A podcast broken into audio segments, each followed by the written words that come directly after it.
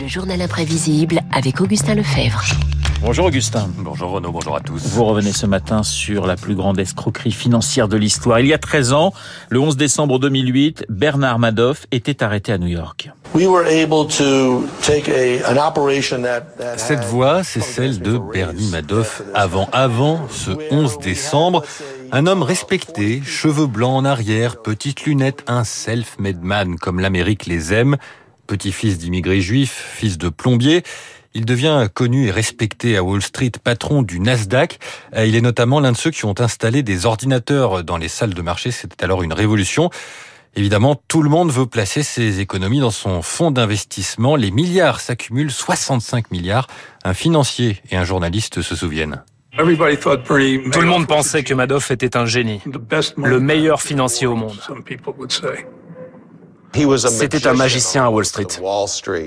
Il faisait fructifier votre argent et avec lui, vous ne perdiez jamais. Les investisseurs le considéraient vraiment comme un maître du marché.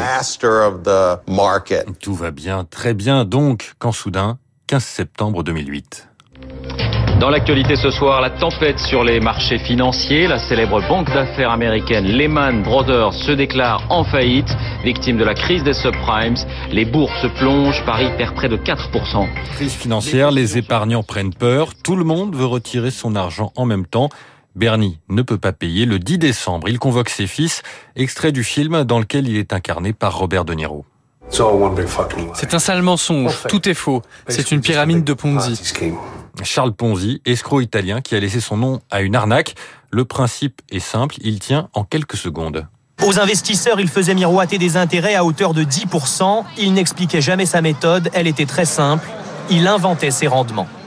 Bernard Madoff utilisait l'argent placé par les nouveaux clients pour payer les anciens, et ainsi de suite. Un nouvel investisseur pris dans ses filets rembourser les autres sans le savoir. Après sa confession, ses fils alertent les autorités. Breaking news dans les salles de marché. Bernie Madoff, 70 years old, arrested by the FBI. Bernie Madoff, 70 ans, a été arrêté par le FBI. Et Augustin, ces mots secouent Wall Street et auront de profondes répercussions. Oui, c'est la sidération. Ils étaient nombreux à avoir fait confiance à cette figure de la finance au-dessus de tout soupçon. Et ils sont donc nombreux à avoir perdu dans le monde entier des banques, des célébrités comme Steven Spielberg, John, John Malkovich ou Elie Wiesel, mais aussi des Américains moyens qui tombent des nues. Nous recevions des relevés mensuels avec tout le descriptif des actions des grandes entreprises qui étaient soi-disant achetées en notre nom. Nous pensions que ces relevés indiquaient la valeur de nos investissements. Et cela a des conséquences dramatiques. J'ai tout perdu, les économies d'une vie, l'héritage de ma mère. Je ne sais pas comment je vais payer mes factures, j'ai peur pour l'avenir. Certaines victimes devront travailler jusqu'à la fin de leur jour, leurs économies envolées. D'autres désespérés ont préféré le suicide. Au moins quatre ont été directement liés à cette affaire. Une affaire qui a également entraîné des critiques sur le rôle de l'autorité de régulation boursière américaine. La SEC. Car là non plus, personne n'a rien vu ou personne n'a rien voulu voir. Il y a pourtant eu des alertes, et pas qu'une seule fois. Harry Markopoulos, enquêteur financier, a envoyé cinq rapports aux autorités.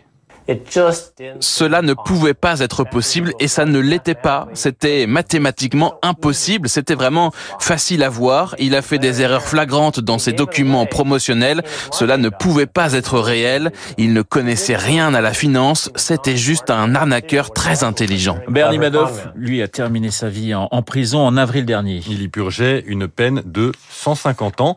Derrière les barreaux, il a déclaré qu'il était plus heureux qu'avant car il ne vivait plus dans la crainte de l'arrestation. Coup de fil à un journaliste. Je n'arrêtais pas de me dire qu'un miracle allait survenir, que j'allais arriver à m'en sortir, mais je ne savais pas quoi. Après sa condamnation, il a fait des excuses aux victimes, mais il reste de nombreuses questions, notamment euh, sur ses motivations. A priori, pas de malveillance, pas d'appât du gain, peut-être simplement comme le faux docteur Jean-Claude Roman, la peur de décevoir les autres. En tout cas, en prison, il n'avait pas perdu le sens des affaires. Il a racheté tout le stock de chocolat à l'administration pénitentiaire et il revend maintenant le chocolat chaud deux fois plus cher aux prisonniers. Un extrait qui montre la certaine sympathie avec laquelle l'escroc a parfois été traité, un véritable personnage américain, splendeur et décadence auxquels ont été consacrés des livres, des podcasts, des séries et des films. Et comme Ponzi avant lui, son nom revient régulièrement dans l'actualité, le Madoff de Touraine, le Madoff de Nantes, etc. La fin de Bernard Madoff le 11 décembre 2008, le journal imprévisible signé Augustin Lefebvre. Il est 7h54 sur Radio Classique. Dans un instant, le décryptage de David.